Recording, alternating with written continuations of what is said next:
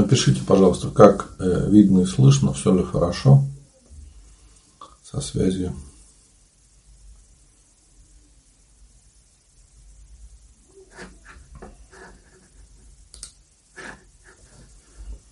Да, добрый вечер. Мне до сих пор а, тяжело говорить, поэтому говорить могу не громко и не очень быстро. Ну, больно разговаривать, но, вот, но тем не менее я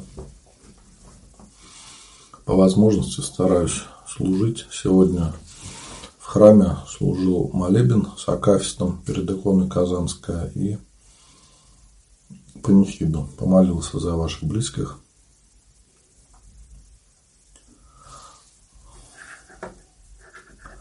Сегодня у нас память э, Симеона Полоцкого, поэтому поговорим про этого святого. Святитель Симеон был первым епископом Тверским. Он поставлен э, между святыми русской церкви. Летописи разных времен, говоря о нем, называют его преподобным епископом, показывая, что он вел святую подвижническую жизнь.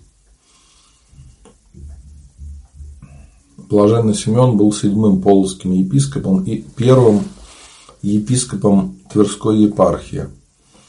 Происходил он из рода князей полоцких. Кафедра святого первоначально была в Полоцке, но враждебное нападение и распри литовских князей убийство в 1263 году полоцкого князя его племянника принудили его переселиться в Тверь. В то же самое время тверской князь Ярослав Ярославович стал великим князем России и любимую Тверь избрал свой престольный город. Благоверный князь принял блаженного пастыря со всей любовью, наделил его Тверскую кафедру богатыми имениями и угодьями – Епископ Симеон управлял паствой как один из лучших пастырей церкви. Своими высокими умственными и нравственными качествами души он приобрел всеобщее уважение. Летописец говорит, что святитель был смыслен зело и силен в книгах Божественного Писания, учителен, добродетелен, нищие и сироты вдовицы жаловавши, обидимых заступняши, насилуемых избавляши, без боязни говорил правду князьям и вельможам. Памятники древности передают разговор святого Симеона с полоцким, святителя Симеона с полоцким князем Константином, который, желая посмеяться над своим тиуном, судьей, за обедом спросил у святителя, где будут тиуны на том свете, то есть судьи. Семен отвечал, Тиун будет там же, где и князь. Князю это не понравилось, и он сказал, Тиун следует, судит несправедливо, берет взятки, мучает людей, а я что плохое делаю? Владыка объяснил, если князь добрый и богобоязненный, жалеет людей, любит правду и поставляет Тиуна, человека доброго и богобоязненного, умного и правдолюбивого, то и князь будет в раю, и Тиун вместе с ним. Если же князь без страха Божьего не жалеет христиан, не думает о сиротах и вдовах, поставляет начальника злого, нерассудительного, а только доставлен был бы, доставляли бы ему деньги, пускает его, как голодного пса на падаль. Губить людей, то и князь будет в аду, и Тиун вместе с ним. Говорю вам, князьям и наместникам, утешайте печальных, избавляйте слабых из рук сильных. Богатые обижают их, а они к вам приходят, как защитникам добрым. Вы же, князья и наместники, подобны дождевой туче, пущающей воду над морем, а не над землей жаждущей. Вы тем даете и помогаете, у кого много серебра и золота, а не тем, которые не имеют ни пенязя. Бедных отдаете в рабство, а богатых наделяете щедро. Это свободное, бестрепетное обличение сильных чистое сознание требований правды, древняя русская э, древность русская почтила тем, что вынесла в общее руководство правосудия. По летописи блаженный пастырь в 1271 году с любовью отдавал последний долг любви и уважения почившему благотворителю своему великому князю Ярославу Ярославовичу, скончавшемуся по пути из Орды.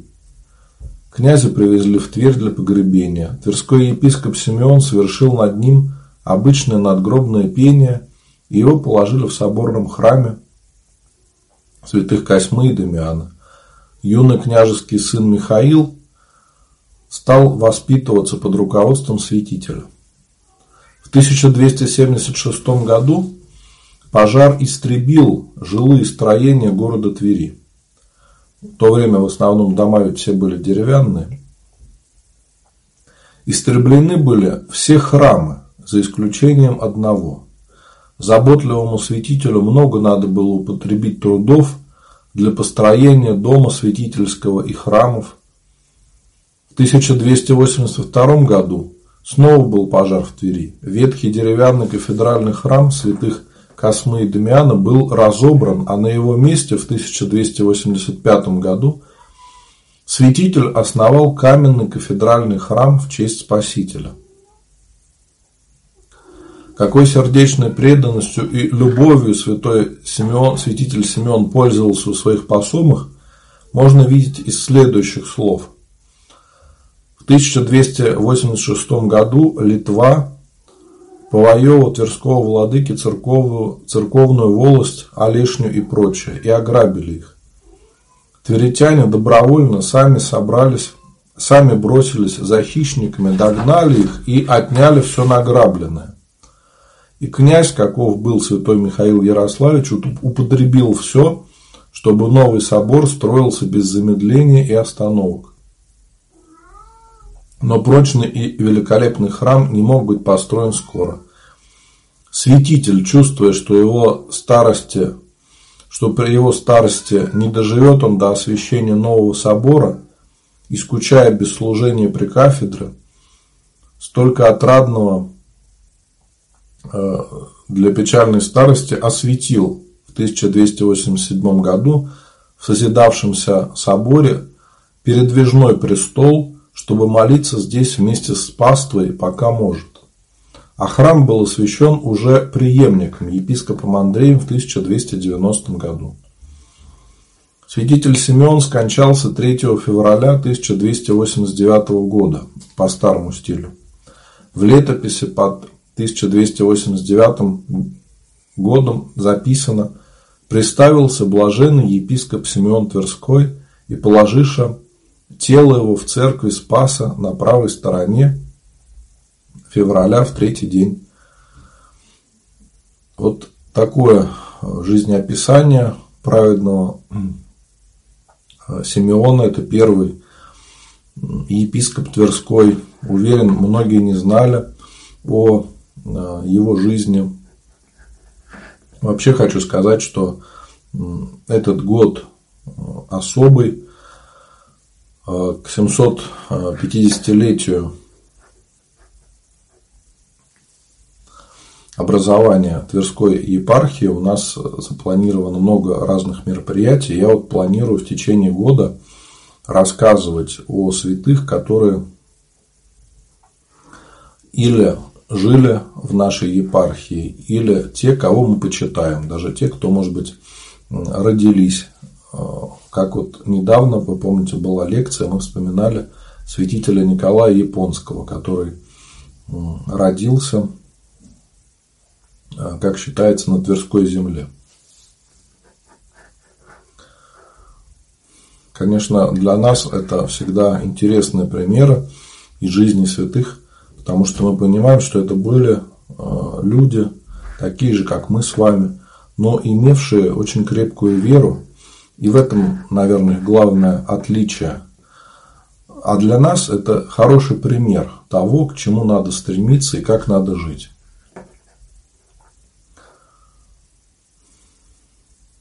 Завтра, а, братья и сестры, буду служить благодарственный молебен ко Господу и буду служить панихиду. Так что, кто хочет, может написать записочки, я обязательно помолюсь за ваших близких. Перейду к вашим вопросам.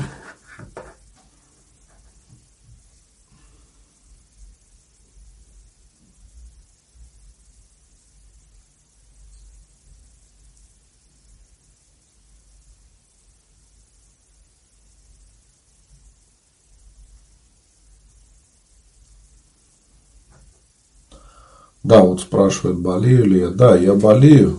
Как-то так получилось. Неудачно, случайно прикусил язык, причем не помню где, и поэтому тяжело очень разговаривать. Ну и тем более, конечно, тяжело служить, когда надо громко говорить.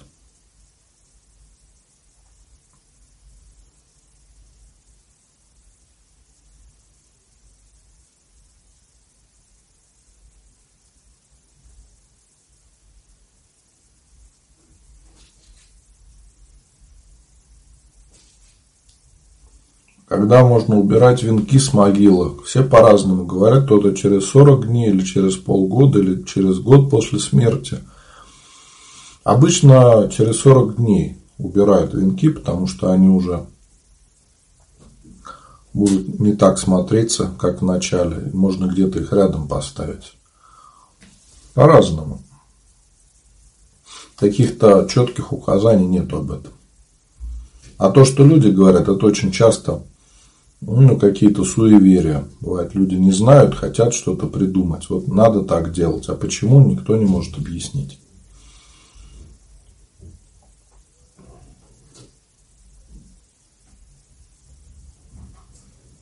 Родственник умер 20 февраля. Когда нужно его помянуть? 19 или 20 годовщина 20 февраля. Ну, надо 20 февраля и поминать. В эту, в эту же дату каждый год поминать вы можете в свой храм сходить, заказать э, панихиду, э, записки подать на литургию. Можно подать сорокауст или годовое поминание, чтобы за него целый год молились. Вот хорошо а в э, день памяти усопшего заказать в храме панихиду, чтобы помолились за него, и подать годовое поминание, чтобы целый год до следующего напоминания за него молились. Ну, можно еще в течение года, конечно, приходить в храм, чтобы молиться за наших близких, особенно когда родительские субботы, особые дни поминовения усопших. И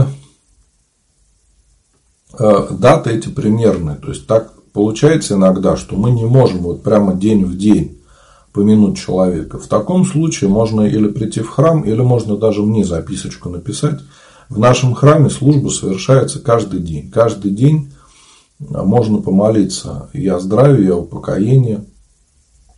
Так что можно написать записку, я обязательно помолюсь за него.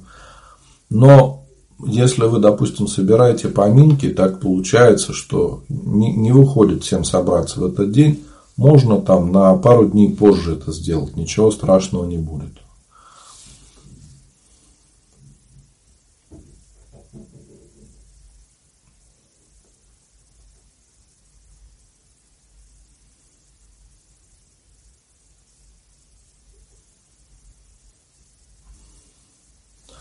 Если покойного кремируют, как он воскреснет при пришествии Христа? Я боюсь, что меня кремируют.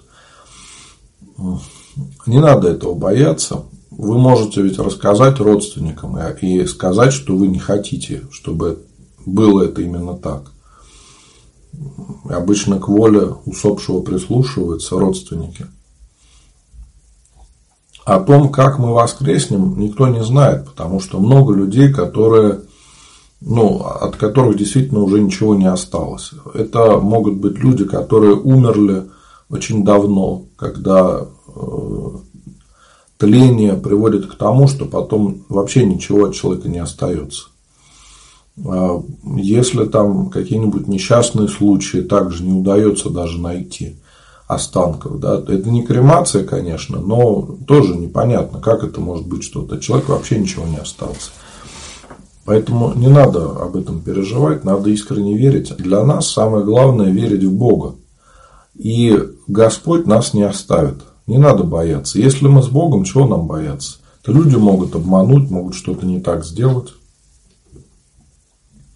А Господь никогда не обманывает. Поэтому надо верить в Бога, искренне к Нему стремиться, и тогда мы можем надеяться на жизнь вечную, которую дает нам Христос. Если, конечно, веры нет, то тогда и возникают очень часто такие страхи.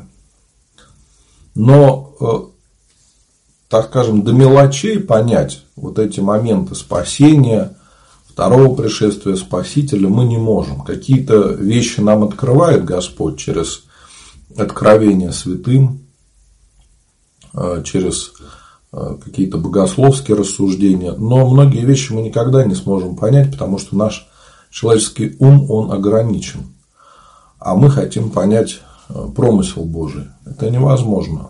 Просто мы находимся на другом уровне мышления. И вот как ребенок, допустим, не может понять, о чем говорят взрослые – если мы возьмем, попробуем маленькому ребенку объяснить а, высшую математику, которую все в старших классах изучают. Да? Раньше в институтах изучали, сейчас уже в школах изучали. Ну, по крайней мере, когда я учился, а, так нам рассказывала учительница.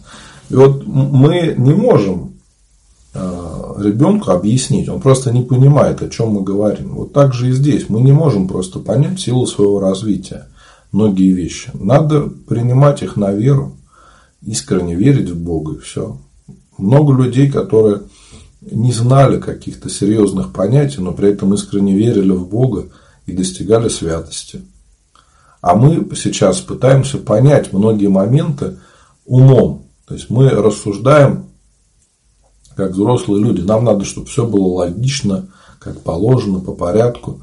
Но многие вещи невозможно объяснить.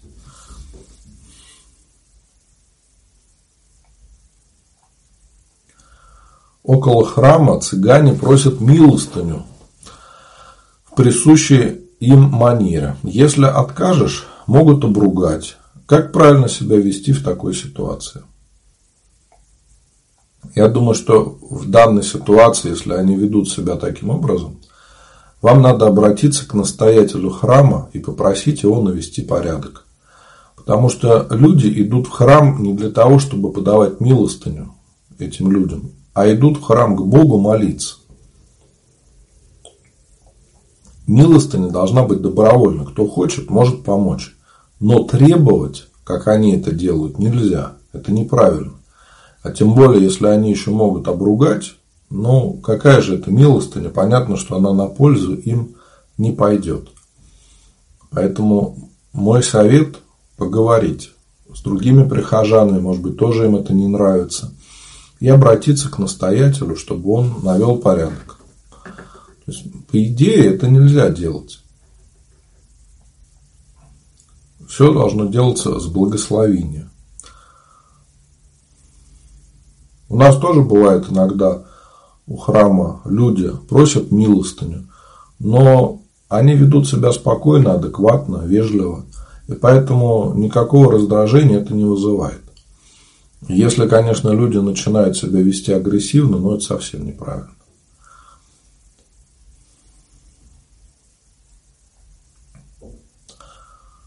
Была на Соборовне в 2017 году. Масло еще есть. Можно ли им пользоваться? Ну, можно. Наверное, в пищу уже не стоит его употреблять, но если хотите, можете помазывать больные места с молитвой.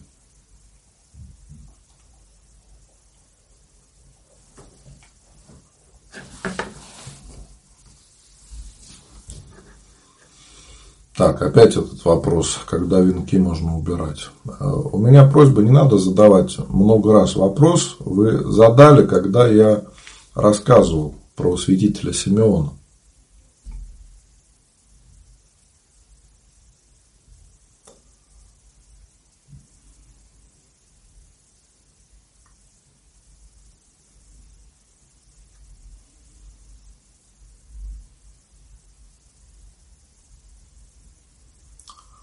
Как быть, если снятся умершие родители? Во-первых, для православного человека слишком верить в сны и как-то близко их принимать, это является грехом. Так же, как верить в приметы, гадания и тому подобные вещи. Поэтому мой совет – не верьте в сны, а, не переживайте из-за этого. За близких молитесь. Если сны эти постоянно вас беспокоят, ну, можно исповедоваться в этом. Да, перед Богом покаяться, что вот вас это смущает, отвлекает. И помолиться о том, что а, чтобы это прошло.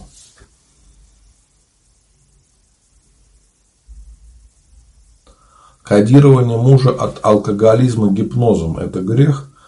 Да, конечно, это является грехом, потому что главная ценность человека – это свободная воля.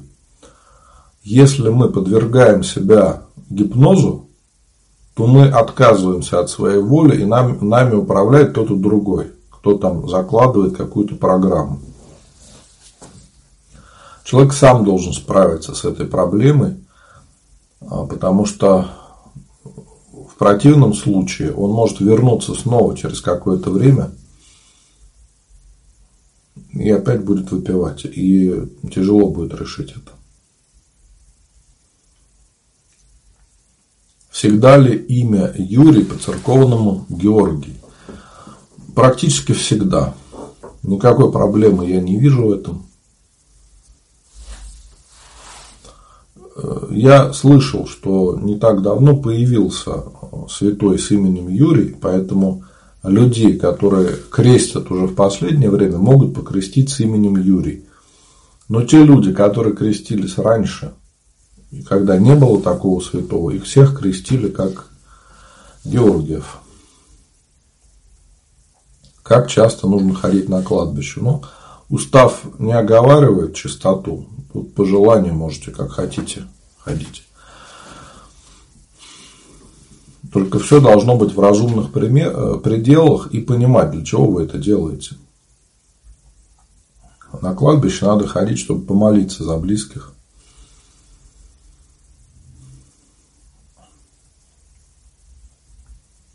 Если идет разговор о человеке с осуждением, защищать его или лучше молчать? Наверное, лучше промолчать, потому что какой смысл участвовать в осуждении? Вы, скорее всего, тоже впадете в осуждение или будет какой-то спор. Ничего хорошего из этого не будет. Как быть, если близкий родственник тяжело болен, но отказывается принимать помощь? Ну, очень кратко вы задали вопрос, непонятно, как человек болен и какая помощь ему нужна. Если это не угрожает жизни человека, а его какой-то выбор, можно тогда и, так скажем, повременить, да, потом еще предложить свою помощь, но если это не критичная ситуация, можно и не навязываться со своей помощью. Может, действительно человеку, человек считает, что ему это не надо. Другое дело, если ситуация уже какая-то критическая, болезнь может быть смертельная, или человек болеет, но при этом психически нездоров и не понимает, что ему надо помогать. Здесь уже можно настаивать все-таки на том, чтобы помогать человеку, потому что он неправильно оценивает ситуацию.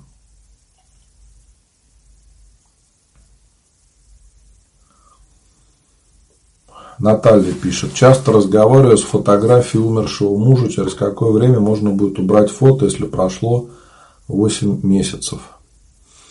Ну, я не очень понял, куда вы хотите убрать фото. Каких-то каких-то, так скажем, четких сроков нету о том, когда надо убирать фотографию. Вы можете убрать ее, когда хотите. Самое главное, чтобы вы не забывали про своего мужа, молились за него. И это самая лучшая помощь для его души. И хочу вам пожелать, конечно, пережить эту трагедию, чтобы вернуться к жизни, а, научиться снова радоваться жизни каким-то моментам. И приглашаю вас в чат православный. У меня есть чат э, ВКонтакте и Телеграм. Там общаются православные люди, и очень часто помогают друг другу. Где-то советом, где-то добрым словом, где-то молитвенной поддержкой. Я сам там общаюсь постоянно. И вот э, такое православное общение в хорошем ключе, оно очень часто помогает людям скорее вернуться к жизни, чтобы выйти из этого состояния. Потому что нам всегда очень тяжело пережить смерть близких и любимых людей. И надо, конечно, оплакивать их, надо э, скорбеть, но все должно быть в меру. Надо жить дальше, не забывать о близких, молиться за них, но и, так скажем, свою жизнь не загубить. Потому что иногда так бывает, если умирает глава семьи, это страшная трагедия. И женщина начинает очень сильно переживать, а при этом есть маленькие дети, которым нужна мама. А женщина про детей забывает. И очень жалко в такой ситуации маленьких детишек, которые ну, тоже, конечно, очень переживают и очень часто скучают по папе. Да? Ну, знаю сам такие истории. Вот. А женщина, бывает, не может э, нормально о них заботиться, потому что вот э, такая страшная скорбь. Поэтому здесь, мне кажется, самое важное правильно выйти из этого состояния и вернуться к нормальной жизни. Потому что э, если мы неправильно это делаем, то может привести к депрессии, к другим проблемам со здоровьем. Так что вопрос это очень серьезный. Но я видел очень много примеров, когда именно искренняя вера в Бога и общение с православными людьми э, помогало вернуться к нормальной жизни, прийти в себя и уже по-другому жить. Конечно, э, боль от смерти близкого любимого человека, она не уйдет никогда. Состояние наше меняется, мы по-другому на это смотрим, молимся за человека, но, конечно, это не значит, что мы должны забыть обо всем. Что такое неусыпаемый псалтырь? Неусыпаемый псалтырь – это э, практика чтения псалтыря в монастырях. На приходах нельзя заказать неусыпаемый псалтырь, ее заказывают только в монастырях. И при этом псалтырь читается постоянно, без остановки. То есть монахи меняются, там кто-то, может быть, по часу, по два читают, в свою очередь. Но чтение идет непрерывно. При этом, когда читают псалтырь, то поминают людей и о здравии, и о упокоении, ну, как обычно при чтении псалтырь.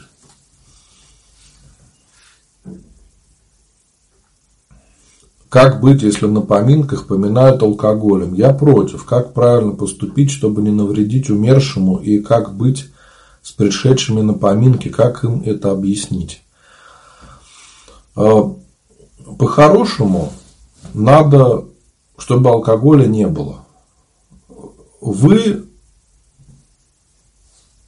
поминаете близкого, любимого человека, вы за него молитесь.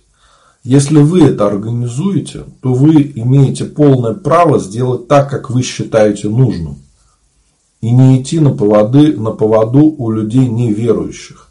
А им надо объяснить, что, понимаете, мы люди православные и делаем погребение по православному уставу, а не по языческому. Поэтому по правильному, по православному у нас не должно быть никакого алкоголя. Пришли помянуть, спасибо вам. Давайте вот помолимся за усопшего, давайте его помянем. И не надо никакого алкоголя. То, что кто-то там будет возмущаться, кому-то там это не понравится, но это их проблема. Это люди неверующие, которые не хотят помянуть человека, они хотят выпить. Возникает вопрос, зачем они пришли на поминки? Чтобы помолиться за усопшего и по-доброму вспомнить его? Или чтобы хорошо выпить? Вот поэтому надо правильно расставлять приоритеты. Иногда, конечно, люди боятся и думают, вот кто там что про меня скажет. знаете, такие люди, которые будут возмущаться из-за того, что им на поминках не дали выпить, они и так будут вас осуждать по другому поводу. И им все равно на ваше мнение. Поэтому они и так будут возмущаться и осуждать. Найдут другой повод. Поэтому нам надо понимать, что мы отвечаем перед Богом. Не, не те люди, которые в Бога не верят, а мы отвечаем перед Богом, как и что мы делаем. И поэтому здесь не надо стесняться и не надо идти на поводу у людей неверующих. Я считаю, что это самый правильный подход. И людям, если объяснять правильно, что к чему, то и возмущений не будет. Объясните, если вы хотите там выпить, то потом можно будет вам собраться, и вы выпьете, да, но не на поминках. Если уж вы так хотите, чтобы и они были рады, да, но объяснить, что поминки – это поминки, а застолье – это застолье. Потому что у нас, к сожалению, эта традиция э, появилась такая в советское время, когда пытались всячески э, избавиться от православных обрядов, и появлялись какие-то обряды советского времени. Допустим, ездить на Пасху на кладбище. Да? Точно так же э, алкоголь выдавали на поминки. Вот, я запомнил да, из детства, что на свадьбу и на поминке в магазине можно было получить там, не помню, то ли ящик водки, то ли что. Ну, как не запомнилось из детства вот это вот, вот это такой факт. И в итоге очень часто деревенские люди говорили, что часто поминки и свадьба не сильно-то отличаются друг от друга, потому что люди выпивают, выпивают, и все равно все заканчивается дракой. Но вот это полное искажение правильного поминовения усопшего. Поэтому, мне кажется, для чего эти традиции поддерживать? Нам, наоборот, надо, как людям православным, объяснять, что и как надо делать по-правильному. Может быть, э, через наш пример люди тоже станут так делать. Кто-то другой тоже, может быть, задумается о том, а как правильно это делать, и будут делать правильно. Просто надо, чтобы таких примеров хороших было больше. В начале, когда кто-то делает погребение по православному, как положено, конечно, кто-то будет осуждать. Но когда таких фактов будет больше и больше, уже никто не будет осуждать, люди будут понимать, что так и положено, такая норма. Но здесь, конечно, зависит от э, того, насколько люди готовы друг друга поддержать. Если, допустим, это какая-то небольшая деревня, то там, конечно, это проще гораздо сделать.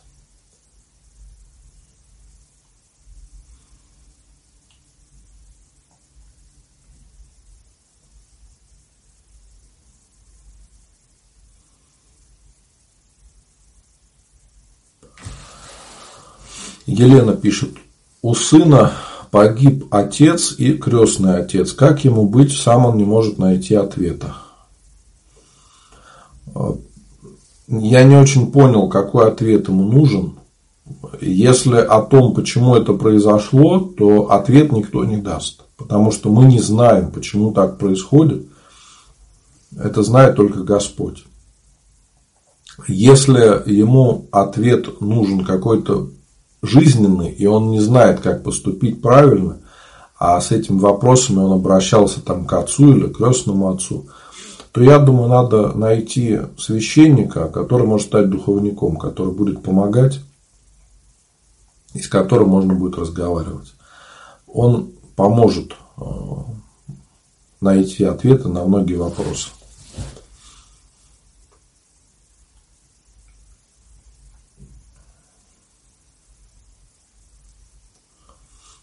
Бог слышит все молитвы, даже те, что мы в мыслях проговариваем. Да, конечно, есть мысленная молитва, когда мы, не произнося слов, молимся про себя.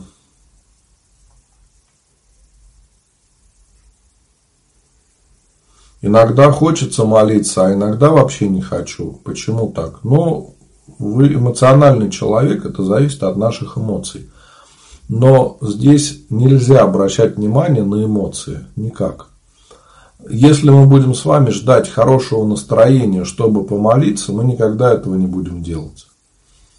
Оно может приходить там раз в год. А остальное время что? Остальное время мы не будем этого делать. Поэтому молиться надо независимо от того, хотим мы, не хотим, нравится нам, не нравится.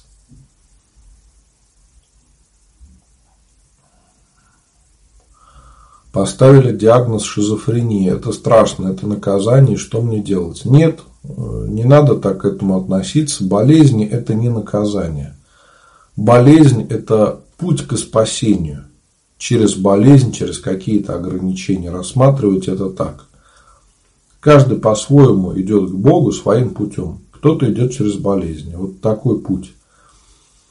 Ничего страшного в этом нету. Конечно, это очень неприятно, но если вы не будете запускать лечение, а будете слушать врачей, принимать определенные препараты, то вполне возможно, что вы сможете жить нормальной жизнью.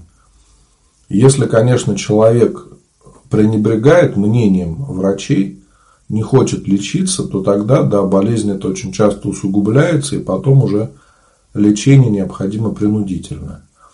Я видел людей, которые страдают этим недугом, э, видел и тех, кто в храм приходят, верующие люди. Многим становится гораздо лучше э, на душе, и состояние физическое становится гораздо лучше, когда эти люди регулярно исповедуются и причащаются. Я видел такие примеры, так что не надо унывать. Э, я уверен, что все у вас наладится. Просто надо принять то, что происходит, и не унывать из-за этого по, этому, по этой причине.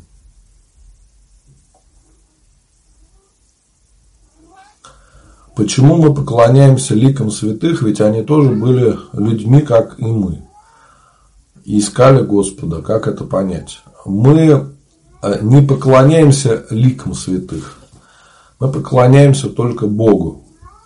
А, когда мы обращаемся к святым перед иконой, да, мы молимся не иконе, не изображению, которое на иконе. Икона это как окно в духовный мир. Как мы можем в окно посмотреть и увидеть улицу. Вот так же мы можем на икону посмотреть и увидеть духовный мир. При этом мы молимся святым, говорим тогда, что молимся, но мы просим их о том, чтобы они ходатайствовали за нас перед Богом. Потому что, во-первых, святые очень часто имели крепкую веру и огромный опыт молитвы. Когда э, они умели молиться так, как мы с вами, конечно же, не умеем. И поскольку Господь их явил, мы верим в то, что они находятся ближе к Господу, и мы просим их о помощи, чтобы они вместе с нами помолились Богу и помогли нам. И сами святые, они не могут э, помочь что-то, так скажем, решить. Да, это э, помогает только Господь. Но по молитвам святых, когда мы их призываем на помощь, они вместе с нами обращаются к Господу. И вот э, тогда мы получаем просимое. И, конечно, очень важно не забывать благодарить э, Господа святых за их помощь. Потому что мы очень часто больше акцента делаем на том, чтобы о чем-то просить, хотя бывает и о хороших вещах каких-то, например, о избавлении от грехов, о укреплении в вере, но тем не менее мы иногда совершаем такую ошибку, что все время просим, просим, просим, а благодарить забываем.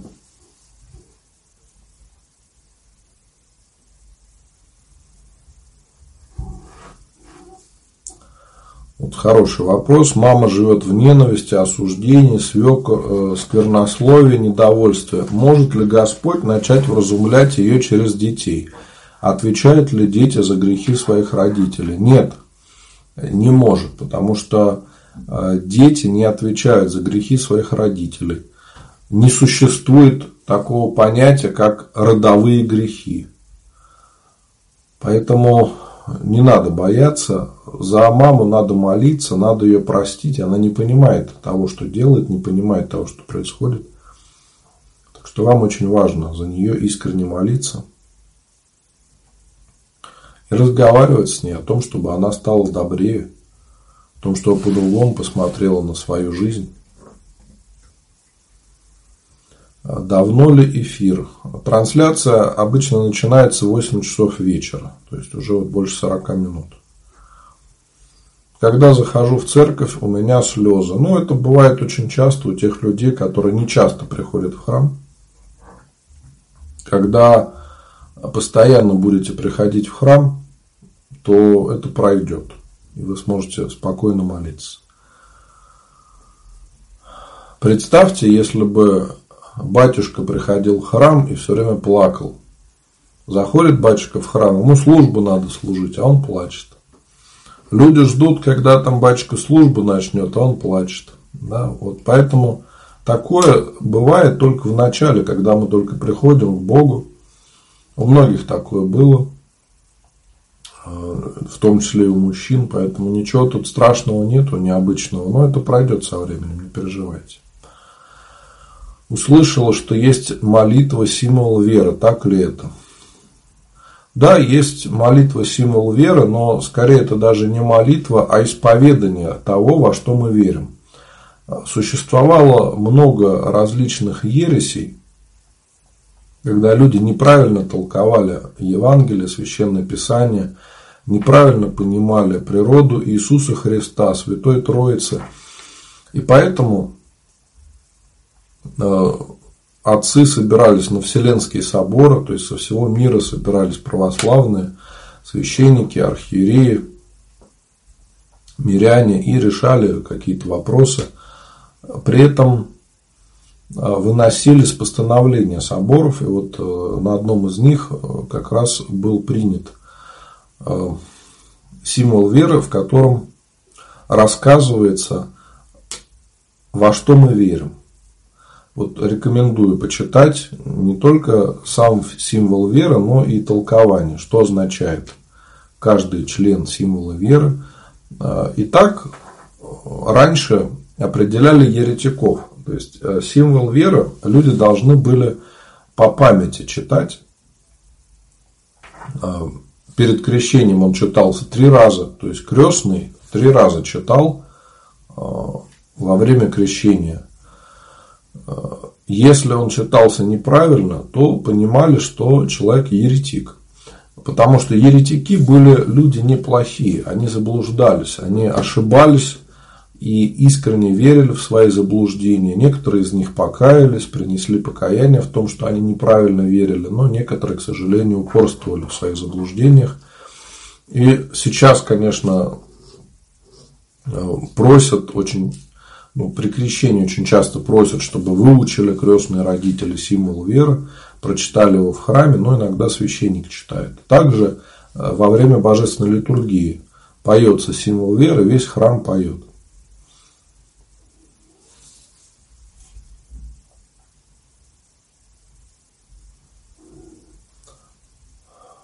Начну читать молитву, и в голову лезут другие мысли. Ну, бывает пройдет со временем. Когда вы научитесь молиться, научитесь достигать сосредоточения в молитве, то это пройдет, и мысли будет меньше. Много раз ходила к гадалке, как мне смыть этот грех. Вам надо исповедоваться, прийти в храм на исповедь, покаяться в том, что вы такое делали.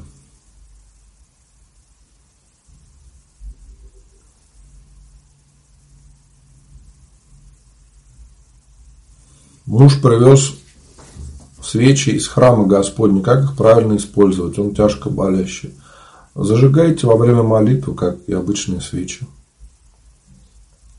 Как подготовиться к соборованию? Для того, чтобы подготовиться к соборованию, надо правильно понимать, что это такое, и с искренней верой приступить к соборованию. Или священника пригласить домой, или, или прийти в храм.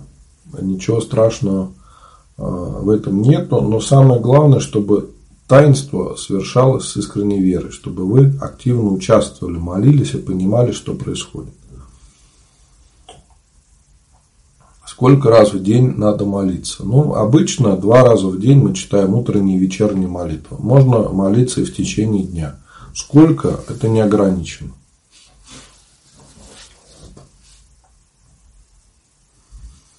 Что делать, если нет сил и состояния выжатого лимона, Екатерина? Екатерина, надо понять причину, почему у вас так произошло. Это может быть и э, моральное состояние, психическое, э, тогда вам надо понять, опять же, что, за, что за события привели к такому состоянию. Поэтому надо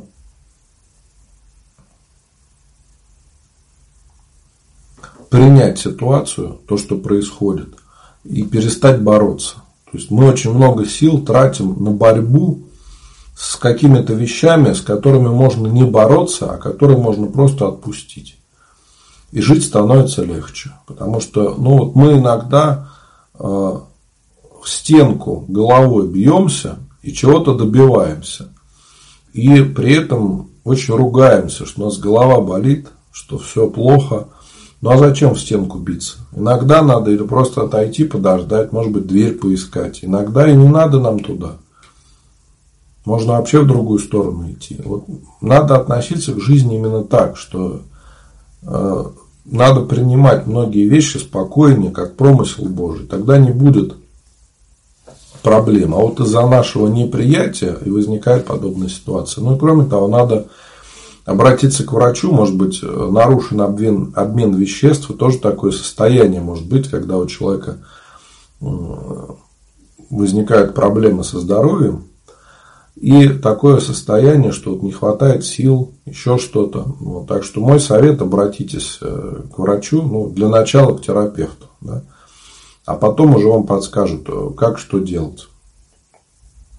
Вот так если будете подходить к решению этого вопроса и с духовной точки зрения правильно смотреть, да, и с э, физической, то я уверен, у вас все получится и наладится.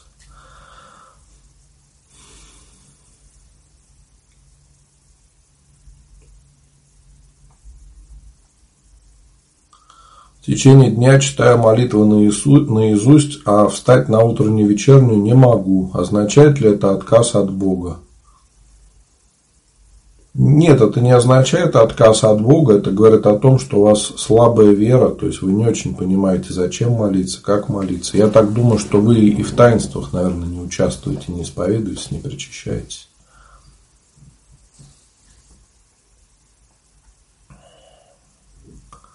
Дедушка записан в церковной книге как Егор. В записках Егор не принимают, какое имя надо писать. Вот я не помню сейчас, честно скажу, есть такое имя или нет. Я плохо очень запоминаю имена а, и не помню всех. Когда люди спрашивают, батюшка, а есть такое имя в календаре или нет, я не все имена помню. Какие-то, с которыми сталкивался, помню. Но большинство, разумеется, я не встречал никогда в своей жизни, то есть ну, не, не сталкивался, поэтому не знаю. Вам надо обратиться в свой храм ближайший и, может быть, даже вот вы говорите, записан в церковной книге, может быть, э, тогда в этом храме и спросить, каким именем его могли крестить. Потому что везде существуют какие-то свои традиции. И вам в храме скажут, а вот Егора всегда крестят с этим именем. Значит, молитесь за него так. Поскольку традиции эти в разных местах свои, я, может быть, вам скажу сейчас какое-то имя, да, а в храме вам скажут, нет, по-другому надо. Так что лучше обратитесь в свой храм.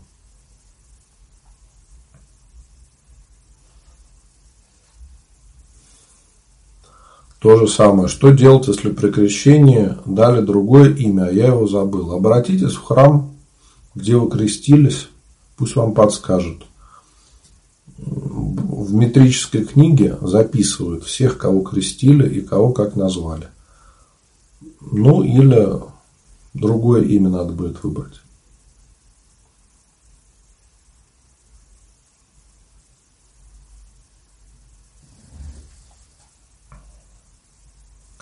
За усопшего надо молиться по псалтыре или можно короткими искренними молитвами. Можно и по псалтыре, и своими молитвами.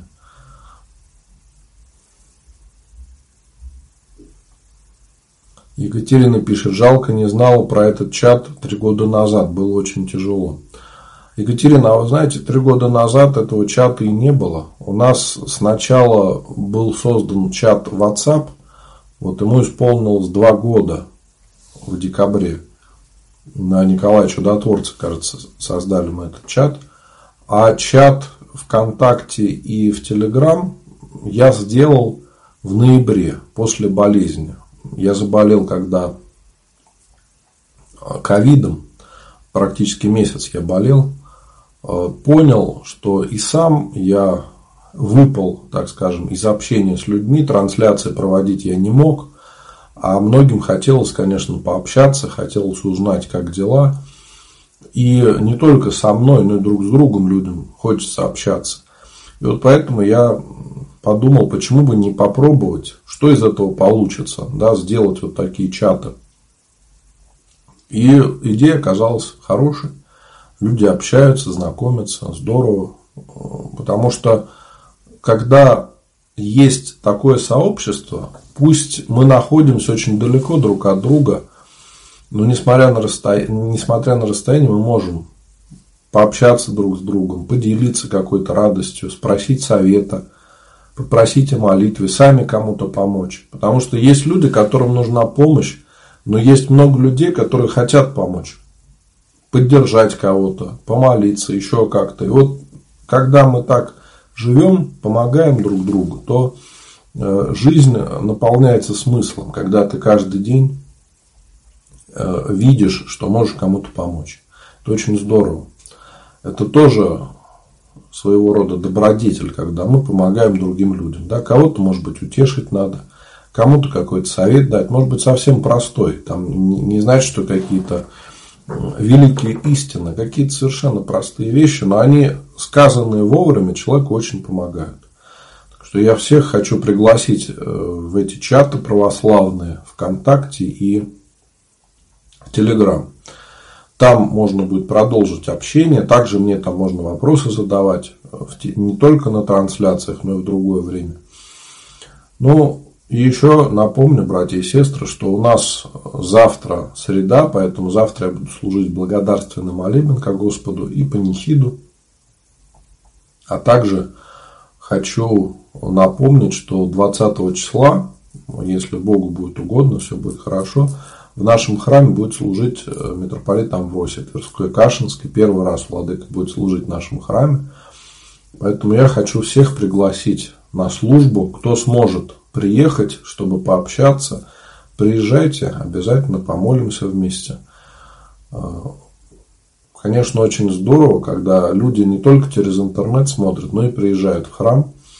Вот э, на праздник Сретения Господня э, в храм приезжала раба Божия Тамара, э, подписчица из Нижнего Тагила, с Урала очень далеко. Но у нее здесь в Твери живет сын, она приехала к нему и попросила, чтобы ее обязательно привезли в наш храм. Поэтому она с радостью, конечно, помолилась, увидела храм, который э, видела раньше только на фотографиях, на трансляциях. Конечно, совсем другое дело, когда можем пообщаться в жизни э, и вместе помолиться. Так что всех приглашаю, мои дорогие, в храм. Всегда можно приехать, всегда можно заранее договориться. Бывают люди в будни приезжают, кто-то бывает э, проездом едет через Тверь. И люди говорят, батюшка, ну вот едем через Тверь, можно с вами встретиться. Ну и обычно, если я служу молебен в этот день, я приглашаю в храм, чтобы мы могли вместе э, пообщаться, поговорить. И очень многим это, конечно, помогает такое живое общение, не только через интернет – за все благодарю, мои дорогие, за вашу помощь, за то, что вы делитесь записями. Это очень важно, очень здорово, потому что этим вы очень помогаете в проповеди православной веры. Многие люди через это находят ответы на свои вопросы. Я не успел ответить всем, но не переживайте, как обычно, вы можете написать в личные сообщения в Инстаграме, это в Директ, а во всех других соцсетях в сообщения сообщества священника Антония Русакевича. Также можно написать записочки на молебен, панихиду, на литургию. Надеюсь, если все будет хорошо, то завтра в 8 часов вечера мы сможем еще с вами пообщаться. Если трансляции не будет, я вам сообщу. Э, желаю вам Божьей помощи, ангела-хранителя и, конечно, помощи святых, которые для нас являются примером того, как надо жить. Спасибо, Господи.